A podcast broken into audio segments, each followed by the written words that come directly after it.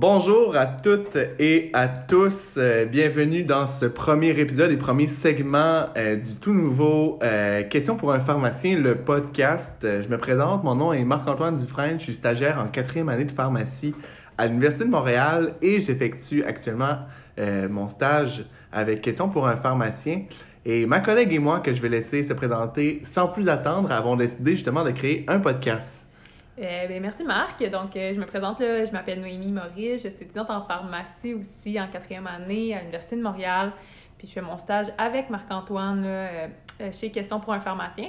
Que, ben, c'est ça, on a décidé de développer un podcast. Notre but, c'est vraiment d'offrir des, des courtes, ben, courtes capsules, des capsules assez toffées, mais sur plusieurs sujets. Puis on espère que c'est assez accessible pour les gens de, de tous âges. Notre but, c'est vraiment pas d'offrir quelque chose pour seulement les professionnels de la santé. Euh, on croit qu'il y a des gens beaucoup plus outillés que nous pour le faire. Nous, c'est vraiment d'offrir de l'information à la population en général. Fait qu'on espère que vous allez vous joindre au projet.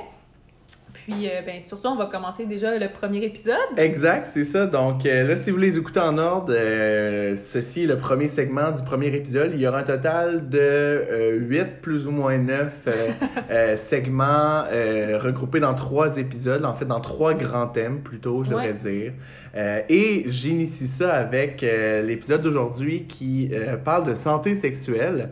Euh, donc il y aura trois volets et on commence avec le premier volet qui est euh, la prophylaxie pré-exposition au VIH. Puis là, on est en tête à tête, juste nous deux, mais c'est important de dire que des fois, on va recevoir aussi d'autres collaborateurs qui sont comme d'autres professionnels de la santé. Exact. euh, ou d'autres professionnels point, Point. pour vraiment venir discuter puis euh, rendre ça un peu plus intéressant sur des choses que nous, on connaît juste même pas. Exact. Fait qu'apporter d'autres euh, d'autres sujets, d'autres plutôt points de vue ou d'autres. euh, Un, un regard différent, là. Exact, exact, c'est ça. Donc, pour revenir, moi, c'est ça. Fait que moi, je vais vous parler là actuellement de la PrEP, l'acronyme anglophone qu'on utilise quand même souvent, euh, qui euh, veut dire, comme j'ai dit, prophylaxie pré-exposition au VIH, donc vraiment une prévention euh, au VIH. Pourquoi c'est important d'en parler? Parce que le VIH, ça continue euh, d'infecter des nouvelles personnes au Canada. Euh, malgré toutes les mesures de prévention, toutes les activités de sensibilisation qui sont faites, la prévalence du VIH au Canada augmente d'année en année. Et euh, la PrEP, c'est euh, un médicament qui est encore méconnu de plusieurs professionnels de la santé. Il y avait des statistiques qui disaient qu'il y a euh, un tiers des médecins de soins primaires, comme on peut penser à des médecins de famille, euh, et même des infirmières là, qui, connaissent, qui n'avaient jamais entendu parler. C'est énorme, là. C'est- c'est- c'est un beaucoup. professionnel sur trois. Puis c'est vrai que, que le VIH, c'est quelque chose que. Euh, il y a eu la grande épidémie euh, dans Ouais. les années, je ne me rappelle plus du chiffre exact. 80, Bon, je pense. je veux là, pas ouais. trop mouiller. Euh, mais c'est encore présent, c'est juste qu'on en entend peut-être moins parler. Mais c'est sûr que là, si c'est en- même encore en hausse, en tout cas, c'est- vraiment une belle opportunité, je pense, d'en parler ici. Puis de soit éduquer les gens que ça existe à la base. Oui. Puis aussi, des fois, c'est peut-être quelque chose que les gens sont moins à l'aise de parler aussi. Aussi, aussi parce qu'il y a peut-être certains tabous qui sont Mhm. associés que je, que je vais revenir là, dans, dans les prochaines minutes. Mais oui, effectivement. Puis tu sais, la PrEP, c'est vraiment une mesure de prévention complémentaire. Tu sais, ça rend- euh, ça s'ajoute aux autres. Ça remplace pas toutes les mesures qui sont déjà en place de sensibilisation, euh, d'éducation, de Mhm. vulgarisation, tu sais, de, de, euh, de publicité sur le, le condom, par exemple, etc. Ça remplacera jamais ça. C'est vraiment un ajout complémentaire à ce qui existe déjà. C'est ça, parce que ça aide à, à- à aider par rapport à une prévention pour le VIH, mais ça va pas être pour les autres IPSS, Exact. c'est ça? Exact, exact. Et ça va être un point euh, important là, dont je vais revenir exactement euh, plus tard. Euh, mais en fait, c'est quoi la PrEP? Ben, c'est un comprimé. Ben, en fait, ça vient dans un.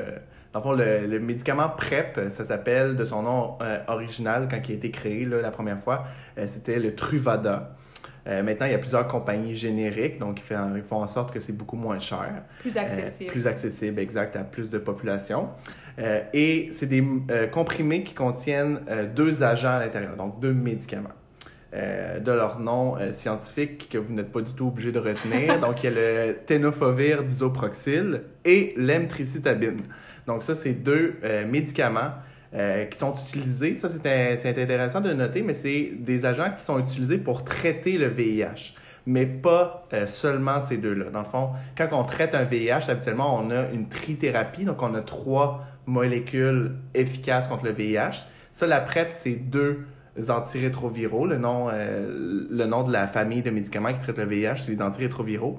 Donc, la PrEP, ça contient deux médicaments. Donc, ça ne peut pas traiter un VIH. C'est pour ça que c'est vraiment utilisé comme prévention. Puis ça vient un peu, tu sais, justement, il y a, des fois, on, peut avoir certaines méconceptions que les gens vont dire, ben pourquoi je prendrais la PrEP, j'ai pas le VIH, mais ça n'a pas rapport, là. C'est vraiment pour se prévenir. C'est vraiment pour prévenir, exactement, pour empêcher que si on est exposé euh, au virus, que le virus ne peut pas pénétrer nos cellules et ne peut pas donc se répliquer et ne peut pas nous infecter au final. Exactement.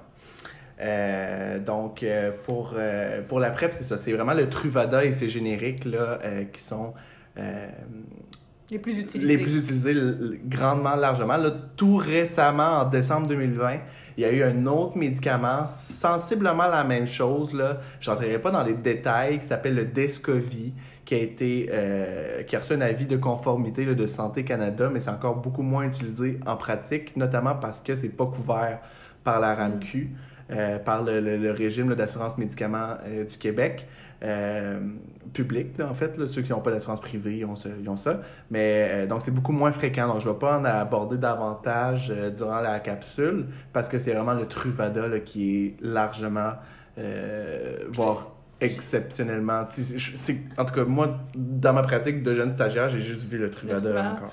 Puis, euh, est-ce que, ben, je sais pas si tu le sais, là, euh, sinon on pourrait faire des petites recherches, mais est-ce que le Truvada, il est couvert RAMQ? Oui, exact. Ça oui. prend-tu un code ou des, des critères d'exception? N'importe quel patient, exemple, pourrait l'avoir accès. Non, exact. depuis qu'il y a les génériques, entre autres, euh, je pense que si tu veux l'original, il y a un excédent, comme pas mal tous les médicaments là, ah, autres, à part la PrEP.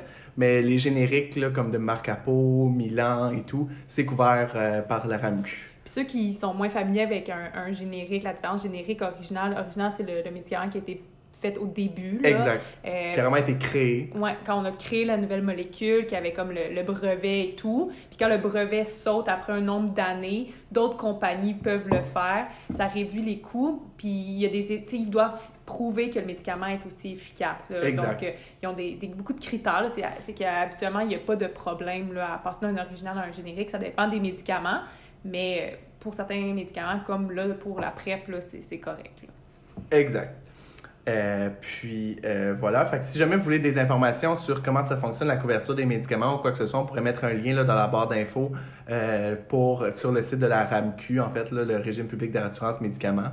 Euh, habituellement, ils font quand même beaucoup de pamphlets d'explications aux patients de qu'est-ce qu'ils paient et tout. Mm-hmm. Euh, donc, on pourra mettre ça en barre d'infos si ça vous intéresse pour avoir plus de détails euh, sur le sujet, sur les génériques et sur les originaux également. Puis là, mettons, on parle de la PrEP. Sûrement, ce que les gens veulent savoir, c'est OK, c'est beau, c'est des médicaments, ça a des noms compliqués. Est-ce que ça fonctionne? Ben, écoute, dans les études, oui, ça fonctionne. Euh, il y avait une réduction de, d'au moins 90% du risque de transmission sexuelle. Puis à la base, le VIH, c'est un virus qui se transmet. Tu sais, on, le sait, les facteurs de risque, c'est souvent les relations sexuelles non protégées, particulièrement les relations sexuelles anales, vu que euh, l'anus. Euh, c'est un organe qui n'est pas lubrifié naturellement versus, mhm. par exemple, un vagin ou une bouche, qui est un milieu assez lubrifié et humide. Euh, donc, il y a beaucoup plus de risques de micro-déchirure, donc d'exposition à des liquides contaminés, si c'est le cas. Euh, donc, c'est pour ça que les relations sexuelles anales sont beaucoup plus à risque euh, de contracter un VIH. Euh, mais les, les, relations sexuelles vaginales aussi exact. Le risque n'est pas nul, mais il est faible. Mais le risque sexuel du VIH est quand même faible à la base. Donc là, qu'on réduit d'au moins 90% c'est vraiment là, une très bonne efficacité. Euh, pour ce qui est de, des utilisateurs de drogues injectables, ceux qui se partagent du matériel d'injection, par exemple, euh, il y a une réduction d'au moins 70 euh, donc, c'est un petit peu moins, mais quand même, là, euh, il y a aussi un peu moins d'études avec cette population-là mm-hmm. versus là, lors de, de, transmission sexuelle. Mais quand même, au moins 70% du risque euh, lorsque, lorsque c'est pris une fois par jour. je, trouve ça vraiment intéressant que tu aies soulevé, excuse-moi, je suis un peu Non, vas-y, vas-y, vas-y le fait que ce soit surtout, ben pas surtout, mais le risque anal est plus élevé parce que oui, une population qu'on sait qui est plus à risque du VIH, c'est souvent euh, les hommes homosexuels ayant des relations avec des hommes. Exact. Euh, qui soient homosexuels ou bisexuels ou peu importe, mais des hommes ayant des relations avec des hommes. Exact. Mais ça vient de démontrer que ça peut être n'importe quel partenaire qui a des relations anales qui peut avoir ce type de- Exact. qui, qui se- augmente son risque. Fait que oui, ça fait qu'une population est peut-être plus à risque, mais il y a un stigma qui est autour de cette population qui devrait pas être, dans Non. le fond. là. Exact. C'est vraiment intéressant. Oui, puis aussi, je tiens quand même à préciser aussi, le risque est plus grand pour une personne euh, lors d'une relation insertive. Donc, par, par exemple, la personne qui reçoit la pénétration Mhm. anale, euh, le risque est plus grand vu que c'est lui que son anus risque d'avoir des micro-déchirures, etc. Tandis que quand c'est une relation insertive anale, donc celui qui pénètre l'autre, il y a moins de risques. Mais les risques ne sont pas nuls quand même. Euh, donc là, j'ai parlé de pourcentage d'efficacité d'au moins euh, 90 ou d'au moins 70, mais peu importe le groupe de personnes à risque dans les études, peu importe euh, tous les facteurs, l'efficacité, là, c'est vraiment, ça équivaut à l'observance. Donc, à prendre le médicament de la bonne façon au Mm. bon moment. Euh, il y a différentes façons de prendre la PrEP. Il y a deux posologies possibles. Euh, deux donc, façons de prendre. Deux façons différentes de le prendre, donc euh, je vais préciser plus tard. Mais euh, l'efficacité était directement proportionnelle là, à l'observance. Donc, au fait de prendre le médicament au bon moment selon les facteurs de risque. Fait que si, en, en mettons qu'on le, le vulgarise, si tu prends tes médicaments tels que prescrits euh, de manière régulière, mais tu augmentes ton risque que ça soit efficace. Exact, c'est ça. Tu augmentes, c'est ça. Tu, diminues ton risque d'être de contracter le VIH si tu si une relation avec une personne euh, vivant avec le VIH. Euh, mais euh, c'est ça. Fait que, tu sais, vraiment, c'était vraiment une, une ligne là, droite. Là, Ok, c'est vraiment relié. Exact, c'est vraiment directement proportionnel. Euh, pour qui que s'adresse la PrEP, c'est une question qu'on qu'on, euh, pose souvent. Euh, c'est quoi les indications officielles? Ben, en fait, ça va venir vraiment venir chercher surtout les groupes de personnes à risque de contracter, Mhm. soit par les habitudes de vie ou les méthodes euh, sexuelles. Euh, donc, le premier euh, groupe à risque, euh, c'est, tu l'as mentionné, euh, d'un- un acronyme qui est de plus en plus populaire, qui est ARSA, Mm. pour, euh, si on prend les premières lettres de chaque mot, là, hommes ayant des relations sexuelles avec d'autres hommes. Euh, et les femmes transgenres là, sont inclus à l'intérieur de, de- de ce groupe-là également. C'est, on, on va, la PrEP va être indiquée chez les, chez les ARSA, donc chez les hommes ayant des relations sexuelles avec des hommes, euh, s'il y a eu une des, s'il y a eu ou s'il y a des relations sexuelles non protégées anales ou vaginales euh, dans les six derniers mois, et s'il y a un autre critère aussi. Euh, donc, euh, en plus de relations sexuelles non protégées anales ou vaginales dans les six derniers mois, on va regarder si la personne a déjà eu de la syphilis ou souvent une autre ITSS bactérienne au niveau de l'anus. C'est surtout ça qu'on va regarder. Aussi, on va regarder si la personne elle a déjà eu une, une prophylaxie post-exposition. Donc ça, c'est vraiment très différent de la PrEP, la PPE, la prophylaxie post-exposition. C'est quand on a été en contact avec, euh, soit, ben, en fait, qu'on a eu une exposition à risque. Donc, par exemple, Mm. justement, une relation sexuelle non protégée. euh, euh, On s'est piqué avec un qu'on s'est aiguille. piqué avec un aiguille, qu'on ne sait pas la source ou quoi que ce soit. Puis ça, c'est vraiment après l'exposition, versus que la PrEP, c'est pré-exposition. C'est une prévention. là. Exact, c'est ça. Puis ça, la PPE, depuis tout récemment, les pharmaciens peuvent euh, l'initier Mhm. en, euh, en pharmacie communautaire, là, selon certains critères.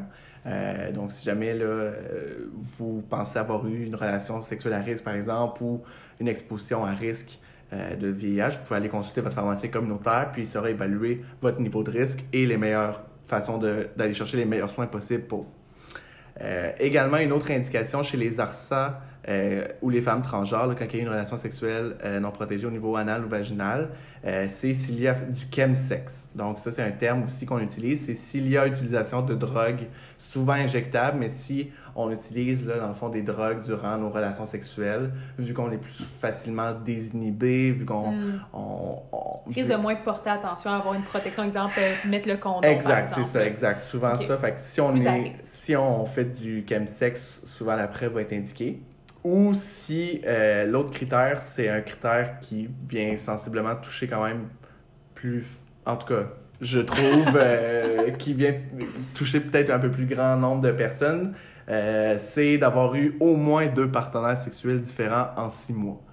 Euh, Qui est quand même, tu sais, c'est à partir de deux, dans le fond, Ouais. deux partenaires en six mois. Deux et plus en six mois. Donc, c'est quand même un petit nombre. là. Ouais, pour une population Ben, qui est plus, plus sexuellement active, ça, ça est propre à chacun. C'est propre à chacun, c'est que- sans aucun jugement exactement que je dis ça, mais ça permet quand même de, de rendre la PrEP. euh, Mais ce qui est bien aussi, parce que tu sais, des gens qui sont Oui. plus sexuellement actifs vont peut-être euh, en bénéficier, puis ils seront pas portés parce qu'ils vont dire, ah, mais tu sais, je pense pas que je, je code dans les critères, mais finalement, ben oui, parce que j'ai eu un partenaire il y a trois mois, puis j'en ai un nouveau maintenant. Exact. Fait que ça, c'est vraiment des, des, des, des, des critères là, un peu plus que vous pouvez discuter, par exemple, avec votre médecin de famille euh, qui vous suit, que vous, pensez peut-être avoir des facteurs de risque que j'ai énumérés, puis que ça, ça rapporte à vous, puis que vous pourriez peut-être bénéficier de la PrEP. Donc ça, c'est vraiment la- une grosse partie, les, euh, les ARSA femmes transgenres euh, qui ont là, des relations sexuelles non protégées au niveau anal ou vaginal.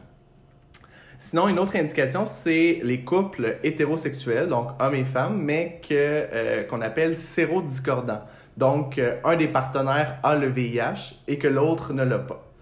Euh, donc, dans ces situations-là, c'est pas obligatoire chez tous les couples. Parce que un des aspects de pourquoi qu'on parle moins du VIH ou pourquoi qu'on en a moins conscience, c'est que les traitements aujourd'hui, comparés, ben en fait, au départ, quand, ça, quand on a connu le virus, quand il y a eu l'épidémie la première fois, il n'y avait pas de traitement. Mhm.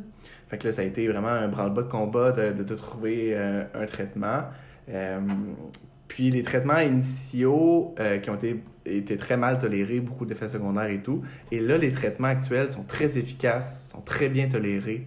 Les gens, souvent avec le VIH, ont la même espérance de vie qu'une personne qui n'a pas le VIH. contrôle très bien la maladie. Exact, c'est ça. On- Il n'y a pas encore de traitement curatif Mhm. au VIH, mais on, on- on permet d'avoir quand même une très belle qualité de vie, même si on vit avec le VIH. Et ils sont très efficaces, donc euh, ils permettent d'avoir une, souvent une charge virale, donc une quantité de VIH indétectable dans le sang. Euh, et ça, ça fait en sorte que le risque de transmission sexuelle est nul. Donc, on ne peut pas le transmettre sexuellement si la charge virale, donc la quantité Du euh, virus. du dans le virus sang. dans le sang est en bas de 200 euh, copies par millilitre de sang. Donc, ce qui est quand même important de, de, de, de, de, de, de mentionner, puis de, de, de savoir aussi. Donc, parfois, ça peut être une, une motivation à prendre ces médicaments pour Mhm. le traiter le VIH. Euh, donc, Mais c'est moi, pour ça. une question Oui, avec ben oui. ça. Ben, je sais pas si tu peux me répondre, puis, euh, mais est-ce que, tu sais, puisqu'on a, c'est une maladie qu'on est obligé de déclarer si on a une relation sexuelle non protégée. Ben, Oui. je pense que c'est tout ce type de relation sexuelle, je crois. Euh, faudrait que je vérifie, mais si ta charge virale, elle est basse, puis ton risque est presque nul de le donner, est-ce que tu dois le déclarer? Écoute, de ce que je me souviens d'avoir lu, il me semble que ça a changé récemment, mais si la charge virale est indétectable, euh, puis que la personne elle est suivie, là, elle a ses prises de sang Mhm. euh, à tous les 3 à 6 mois, voire euh, si elle est stable et tout, elle n'est plus obligée de le dire. Mais ce serait une information que je vais devoir confirmer On là, va- pour pas on dire de, de, de niaiserie. Mais il me semble que si c'est ça, si le virus est considéré comme contrôlé, donc en bas de 200 euh, ou vraiment indétectable là, par les, les tests de laboratoire, il me semble qu'on n'est plus obligé de le déclarer. Mais je vais, je vais regarder puis je mettrai l'info en barre d'infos. Mhm. Ah, mais c'est vraiment intéressant, par exemple, là, de, de savoir Exact. ce niveau-là. Par contre, la PrEP, oui, excuse-moi. Non, non, vas-y, vas-y. La PrEP, elle va être indiquée là, si un des deux partenaires a le VIH et que, ça, et que son VIH n'est pas contrôlé. Donc, Mhm. soit que euh, il ne- il n'est pas traité pour son VIH parce que c'est un, un droit d'être traité pour le VIH ou non, c'est une liberté. C'est un choix. Euh, c'est un choix, exact. Euh, donc, euh, c'est ça. Fait que c'est vraiment si un des deux euh, a une charge virale qu'on appelle détectable, donc en haut de 200, euh, ou qui n'est pas traité et qui a des expositions à risque, donc du sexe anal ou vaginal, par exemple. Donc ça, c'est une population. Et la dernière population, c'est qui a été un peu moins étudiée quand même, mais qui a une indication, c'est ceux qui utilisent des drogues euh, par injection, donc avec des seringues et tout, qui se partagent du matériel pas nécessairement stérile. Euh, c'est souvent une mesure de prévention complémentaire euh, à tout ce qui est fait déjà, comme par exemple les kits qui sont vendus en pharmacie. Mm. Je sais pas, toi, si à ta pharmacie où tu travailles, où tu travaillais, où tu as fait des stages, tu as vu des kits. Nous, on les vendait, je me souviens, à 1 Puis c'était des kits vraiment avec des, con- de- des condoms, des seringues stériles et tout. Euh, vraiment le matériel d'injection, mais il était stérile. Fait que, euh, Mm. C'est pour ça qu'on- que c'était une bonne façon de réduire les méfaits. euh, parce que la réduction des méfaits, c'est ce qui. euh, ce qui Je pense que le mieux, Le fond- la réduction des méfaits, c'est juste de comme dans le fond, on sait qu'on peut pas empêcher tout le monde de s'injecter de la drogue. Fait que tant qu'à ce qu'ils font, mais au moins ils vont le faire de manière sécuritaire, on va leur offrir les outils. Là. Exact. Euh, moi, j'en ai pas vu personnellement. On en a vu dans nos cours, là, je me semble. mais- Ouais. euh, me semble. Mais euh, j'en ai pas vu en vrai. Fait que c'est super intéressant. Je pense que ça dépend aussi des, des populations dans les milieux que tu es. des fois qu'il y a des populations plus à risque. Mais c'est vraiment une belle chose à, à appliquer là, pour euh, Vraiment. Les futurs pharmaciens ou les pharmaciens qui nous écoutent. euh, C'est quelque chose qui est intéressant de mettre en place. Oui, qui, vraiment, qui peut être une bonne façon, surtout si on a une population peut-être un, un peu plus à risque là, de, de consommer des drogues injectables Mhm. ou tu sais, plus sensible à ça. Euh, ça peut être euh, ça ne peut qu'être positif là. Puis pour des gens qui connaissent des gens aussi qui, qui consomment, sais, sachez que c'est des choses qui existent, sais, qu'il y a des centres aussi de ressources qui aident pour euh, des centres d'injection supervisés. Je sais Mhm. pas avec la pandémie, honnêtement, comment ça fonctionne, là, en toute honnêteté, mais c'est quand même des choses qui peuvent être intér- intéressantes pour les gens de, de consulter ces ressources-là. Si vous connaissez des gens dans vos, en- dans vos entourages là, qui, Exact. Très important de parler. Donc là, tantôt, je vous ai dit, bon, tu sais, l'efficacité égale la bonne façon de le prendre, Mhm. puis d'être rigoureux au bon moment de le prendre. Mais comment qu'on prend ça? Donc, comme j'ai dit, il y avait deux façons possibles, deux posologies différentes selon les indications. Donc, comme je rappelle tantôt, là, il y avait trois grands groupes où c'était indiqué. Euh, de façon, pour toutes les, les- les indications, donc pour les trois grands groupes, euh, il y a la prise régulière. Donc, il est vraiment de prendre un comprimé une fois par jour, avec ou sans nourriture, euh, à la même heure. Donc, ça, c'est vraiment de prendre un peu. euh, Mon analogie, c'est souvent un peu comme l'équivalent d'une pilule contraceptive. Là. Fait que c'est vraiment ou une pilule pour une maladie euh, Ben, chronique. même mais- une vitamine. même une vitamine, exact. C'est vraiment une médication régulière, donc un comprimé une fois par jour. Et on considère que c'est efficace après 7 jours de traitement. OK, fait qu'on Euh, peut pas, après, on a pris une pilule puis se dire, ah, je suis super bien protégée. Exact, c'est ça. C'est pas après une seule dose, c'est vraiment après 7 jours. Là, Dans les études, ils voyaient que ça tournait autour de 4 à 7 jours au niveau de l'anus et du rectum pour les relations sexuelles anales, par exemple, ou qu'il y avait une concentration de médicaments assez efficace pour Mhm. prévenir euh, de contracter. Au niveau vaginal, c'était vraiment 7 jours. Donc, le conseil global que je dis, moi, en tant que stagiaire, à mes patients, c'est vraiment après 7 jours de prise régulière, on est considéré comme protégé. Parfait. Euh, sinon, si euh, il y a également la prise intermittente ou la prise au besoin qu'on appelle, euh, qui euh, a été uniquement étudiée chez les hommes ayant des relations sexuelles avec des hommes. Donc, si on utilise des drogues injectables ou les couples qui n'ont pas le même statut euh, VIH, là, ça, ça ne s'applique pas. C'est vraiment juste pour euh, les hommes ayant des relations sexuelles avec des hommes. Euh, euh, donc, ça, c'est la prise qu'on appelle intermittente, comme j'ai dit.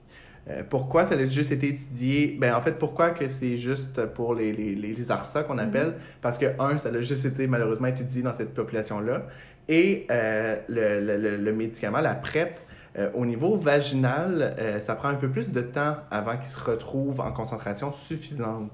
Donc, euh, le fait de le, de le prendre seulement au besoin versus régulièrement, euh, ça permettrait peut-être d'être un peu moins efficace. Donc, c'est pour ça que c'est vraiment euh, indiqué là, pour les hommes ayant des relations sexuelles avec des hommes. Fait qu'il faut pas l'essayer, là, puis se dire, ah, c'est pas grave, peut-être ça peut Exact. fonctionner, là. On- Donc, la prise intermittente, comment elle fonctionne, c'est qu'on va prendre deux comprimés de 2 à 24 heures avant la première relation sexuelle non protégée. Donc, euh, si par exemple, on est vendredi, vendredi, on prévoit sortir au bar, puis on sait pas si on va, si on va trouver une conquête ou quoi que ce soit. Fait Un petit vendredi. Exact. Puis, si on sait qu'on sort à 9h, ben, on peut euh, la prendre dans le fond euh, de 9h la veille, euh, ben, en fait, à 9h la veille, donc 24 heures, jusqu'à 2 heures avant, donc jusqu'à 7 heures la même journée OK. de la relation sexuelle. Par la suite, par exemple, il y a la relation sexuelle. Euh, ensuite, on va prendre un comprimé une fois par jour à la même heure que la première prise. Donc, pas à l'heure de la relation sexuelle, mais vraiment à l'heure où les deux comprimés, là, la dose de charge qu'on a Mhm. pris, euh, on va prendre vraiment à la même heure que ça. Euh, et on va continuer ça jusqu'à 48 heures après la dernière exposition à risque, donc la dernière relation sexuelle non protégée. Comme je dis, à l'oral, c'est vraiment très complexe à comprendre, puis certaines personnes sont vraiment plus visuelles.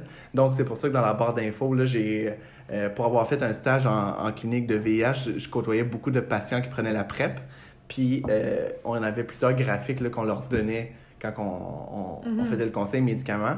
Donc, je vais les mettre là, les, les liens en barre d'infos pour que ce soit plus clair.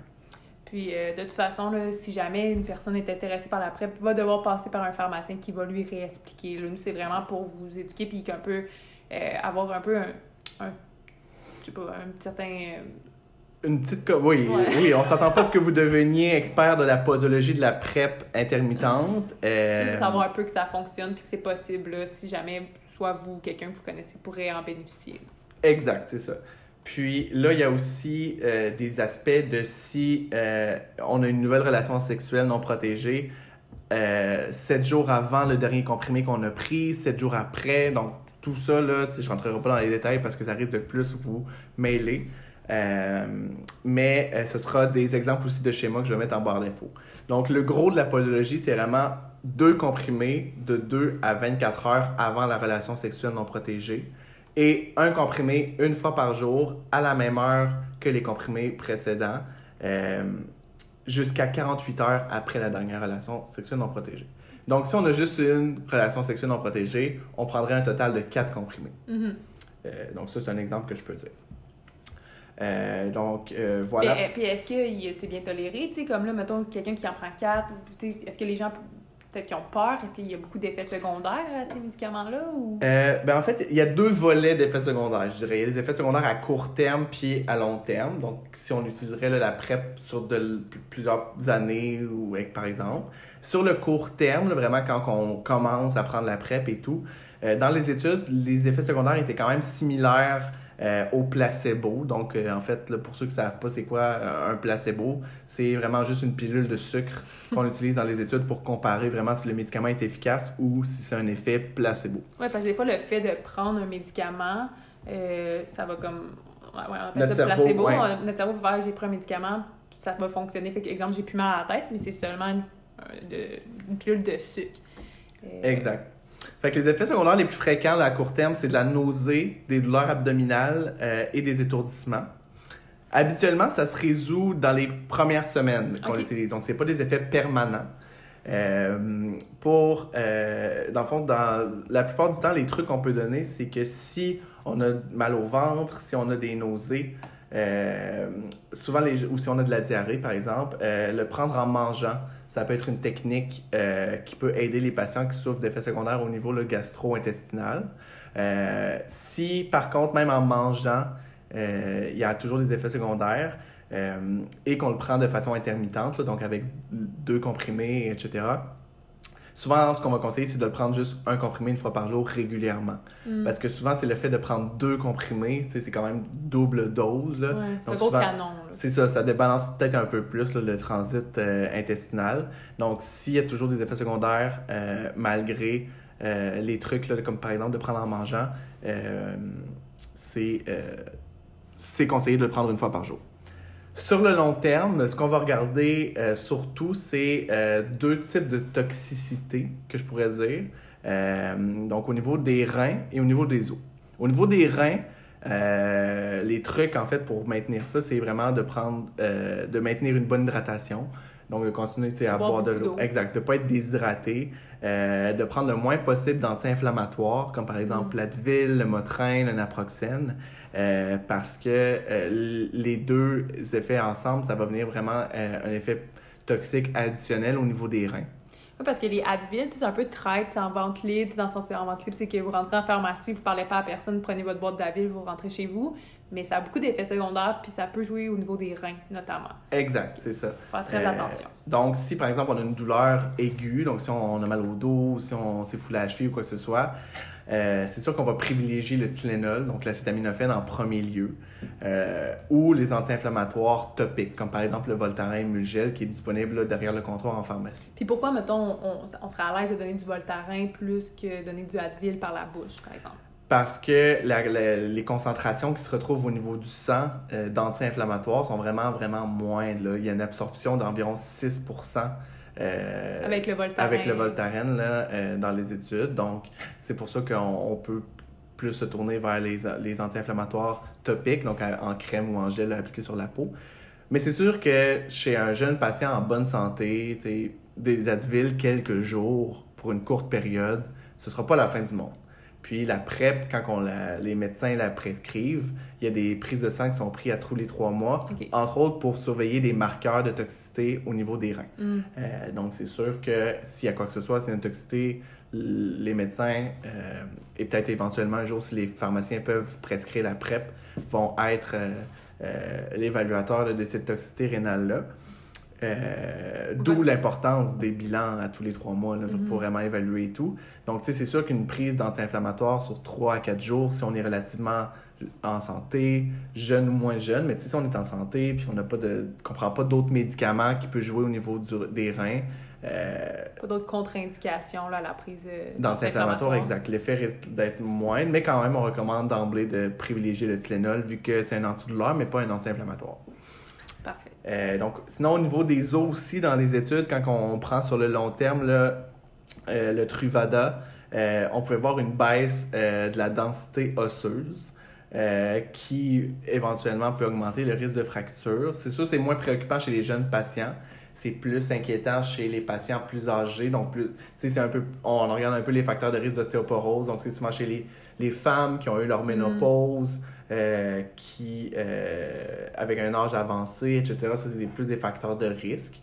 Euh, mais quand même, c'est, les médecins là, évaluent euh, le, le- le- besoin. On peut évaluer. Il existe un test euh, pour évaluer là, la densité osseuse qui n'est pas invasif. là. C'est quand même assez. C'est un peu comme une radiographie euh, qu'on appelle vraiment le test de DMO. Mm.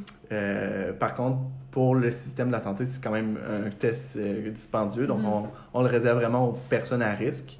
Euh, mais voilà, fait c'est les deux toxicités, je dirais, à long terme qu'on regarde pour, pour l'après. Puis là, tu as mentionné, justement, au niveau des reins, par exemple, on sait les reins, c'est un filtre. Euh, S'ils filtrent moins bien, on va avoir des déchets métaboliques ou des, des- qu'on va, va retrouver plus au niveau sanguin. Fait que ça, c'est un suivi, par exemple. Mais est-ce qu'il y a d'autres suivis qu'une personne qui parle après parce que c'est un médicament qui a de l'air quand même assez important? Fait qu'il y a-tu des suivis qu'on recommande ou c'est à quoi qu'on s'attend à ce niveau-là? là? Oui, ben c'est sûr que comme, comme tu le dis, c'est un médicament qui nécessite d'être suivi hein, euh, de façon euh, quand même étroite. Donc, à la première visite, quand un, un patient désire avoir la PrEP, euh, le médecin prescripteur, là, il va vraiment exclure qu'il y a une infection active. Donc, il va exclure que la personne a le VIH.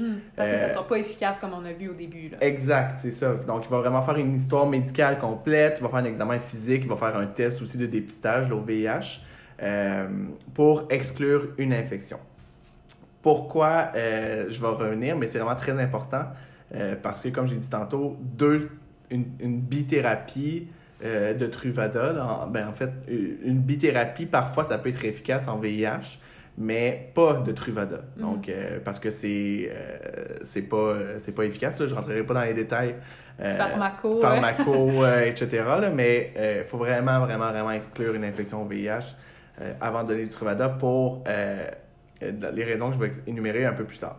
Euh, outre ça, c'est sûr qu'il va y avoir un dépistage complet des ITSS, incluant les hépatites, euh, comme par exemple le virus de l'hépatite B, le virus de l'hépatite C, qui sont transmis un peu par les mêmes facteurs de risque euh, que le VIH, donc des relations sexuelles non protégées, euh, les, matériels d'injection non stériles, exact. Euh, et en même temps, on peut le prescripteur devrait évaluer l'état vaccinal des patients. Donc, si les patients sont immuns contre l'hépatite B, par exemple, il existe des vaccins pour l'hépatite B. Pour l'hépatite C, il n'existe pas de vaccin. Il existe des traitements efficaces, maintenant curatifs, euh, pour l'hépatite C. Puis quand on Euh, dit curatif, là, pour ceux qui, qui, qui sont moins à l'aise avec ce langage-là, c'est que ça traite. ça vraiment, ça, tu peux guérir. Exact, c'est ça, exact. Quand on dit le VIH n'est pas curatif, c'est que tu en guéris pas. Tu en guéris vas le vivre avec. Puis on va le contrôler au mieux qu'on peut. C'est ça, exact. On va faire aussi un test de grossesse, c'est Mm. sûr, chez les, les, les femmes euh, enceintes. là. Le Truvada, c'est pas contre-indiqué en grossesse, c'est toujours euh, évalué selon risque-bénéfice. Mais quand que le Truvada est, est utilisé en VIH, donc utilisé avec d'autres euh, agents aussi, pas seul, euh, c'est une des, c'est, euh, dans les agents préférés là, pour euh, le VIH chez les femmes enceintes. Bon.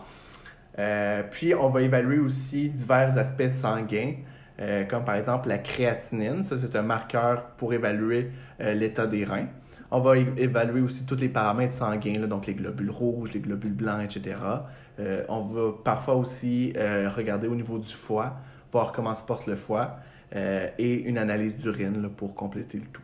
donc ça, c'est un peu les tests initiaux, donc à la première visite, là, quand on veut se faire prescrire. Donc ça, c'est souvent plus le prescripteur. Donc actuellement, le médecin, peut-être éventuellement le pharmacien. Un jour, on, peut-être, on, se le souhaite. Mais je pense qu'il y a des pharmacies qui ont des ordonnances collectives à ce Exact, là. oui. Je crois qu'à Québec, notamment, euh, il y a une pharmacie communautaire là, que de, de, de- je pourrais pas... Ouais, on, pourrait pourrait mettre ça en, en barre d'infos. ouais. Exact.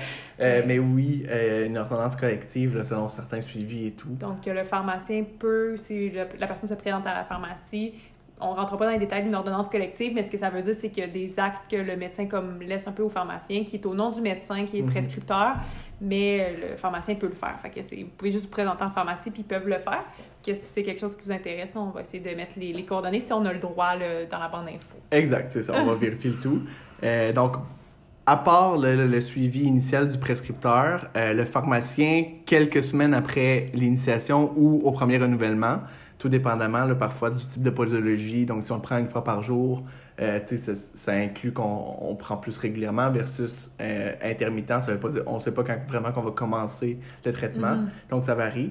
Mais euh, le pharmacien va évaluer euh, les effets secondaires. Donc, s'il y en a ou s'il y en a, la gestion un peu de ceux-ci. Et évaluer l'observance. Donc, voir s'il y a une bonne compréhension de la prise une fois par jour ou de la prise intermittente, euh, de voir s'il y a eu des oublis, etc. Donc, euh, ça, c'est le pharmacien sensiblement qui va faire ça. Euh, soit au renouvellement ou quelques semaines après l'initiation. Et chaque trois mois, le médecin prescripteur va refaire pas mal, sensiblement tous les mêmes tests qu'au départ. Donc, refaire un test pour toutes les ITSS s'il y a eu des relations sexuelles non protégées, faire un test VIH pour voir si, euh, s'il y a une infection, refaire tous les tests aussi pour s'assurer qu'au niveau des reins, tout soit euh, correct avec la créatinine, entre autres. Donc, euh, voilà, ça c'est pour le suivi de, d'une prescription de PrEP. ça prend quand même un suivi qui est rapproché, tu sais, Oui. bon. Puis c'est vraiment... Ça peut inquiéter parfois les gens de dire « Oh mon Dieu, c'est tellement un suivi qui, est- qui a l'air comme exhaustif, puis qui, comme beaucoup, beaucoup de choses. » Mais c'est justement, on veut prévenir quoi que ce soit. Puis le but, c'est oui, c'est une qui nécessite un suivi, mais c'est quand même une belle médication à avoir Oui. pour éviter une maladie qui est non curative, qui, qui est non traitable. Exact. Euh, pas non traitable, qui se guérit pas, pardon. Exact, c'est ça. Donc, dans les avantages euh, de la PrEP, ben, euh, un des premiers avantages, c'est que ça augmente la fréquence, comme tu le dis, ça augmente la fréquence des dépistages. Donc, vu Mm. qu'il y a plus de suivi égale plus de dépistage. Autant pour le VIH que pour les autres ITSS aussi, là, incluant les hépatites, la chlamydia, gonorrhée, syphilis, etc. Donc, euh, une augmentation des, des dépistages, ça ne peut qu'être positif. Mhm. Euh, aussi, les avantages, ben, c'est prouvé efficace, encore une fois, si c'est pris adéquatement. Euh, c'est de plus en plus accessible. Les formulations génériques sont couvertes par le régime public d'assurance médicaments. On ne dira donc, pas assez, on ne dira pas assez, mais ça fait en sorte que c'est vraiment moins cher. Les effets secondaires à court terme, c'est habituellement bien toléré. Sinon, on peut gérer ça avec soit des mesures non pharmacologiques ou, par exemple, des, des médicaments en vente libre. là, donc, c'est Mhm. facilement, euh, euh, ça peut facilement être euh, géré. Et euh, c'est coût efficace. Donc, qu'est-ce que ça veut dire, ça? C'est que le, le- le- le- le- pas le jeu en veut la chandelle, mais je sais pas trop comment dire ça, mais, c'est que ouais. le prix d'une PrEP pour prévenir le VIH, c'est net pour la société et pour les patients. Ça revient vraiment moins cher que de traiter une infection chronique au VIH, Mhm. autant pour la société que pour euh, le patient, parce que le coût des en- de, de traiter une infection VIH, ça, c'est des, des milliers de dollars, c'est cher. Mhm. Versus Ouais. qu'une PrEP qui est vraiment moins chère. C'est beaucoup, beaucoup de médicaments, le VIH, puis c'est beaucoup de suivi aussi. c'est- notamment plus d'effets.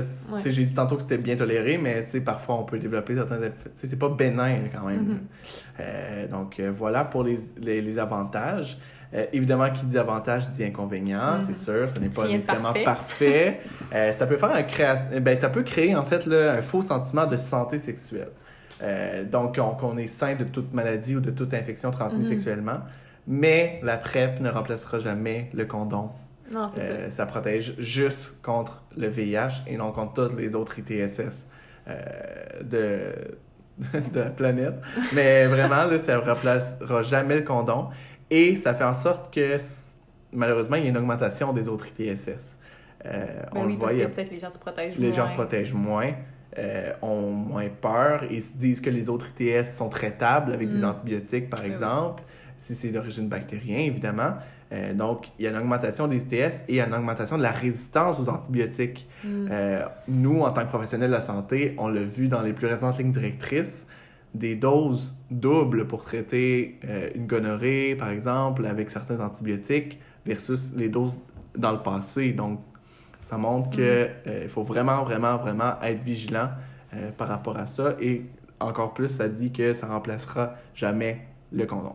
Puis, tu sais, la, la résistance aux antibiotiques, on pourrait faire un, épisode comme complet sur c'est quoi, là. Oui, Mais, euh, tu sais, juste pour les gens à la maison qui pensent que c'est comme, je sais pas, comme le Père Noël, que ça n'existe juste pas, puis qu'on va, on va toujours trouver d'autres antibiotiques, puis tout.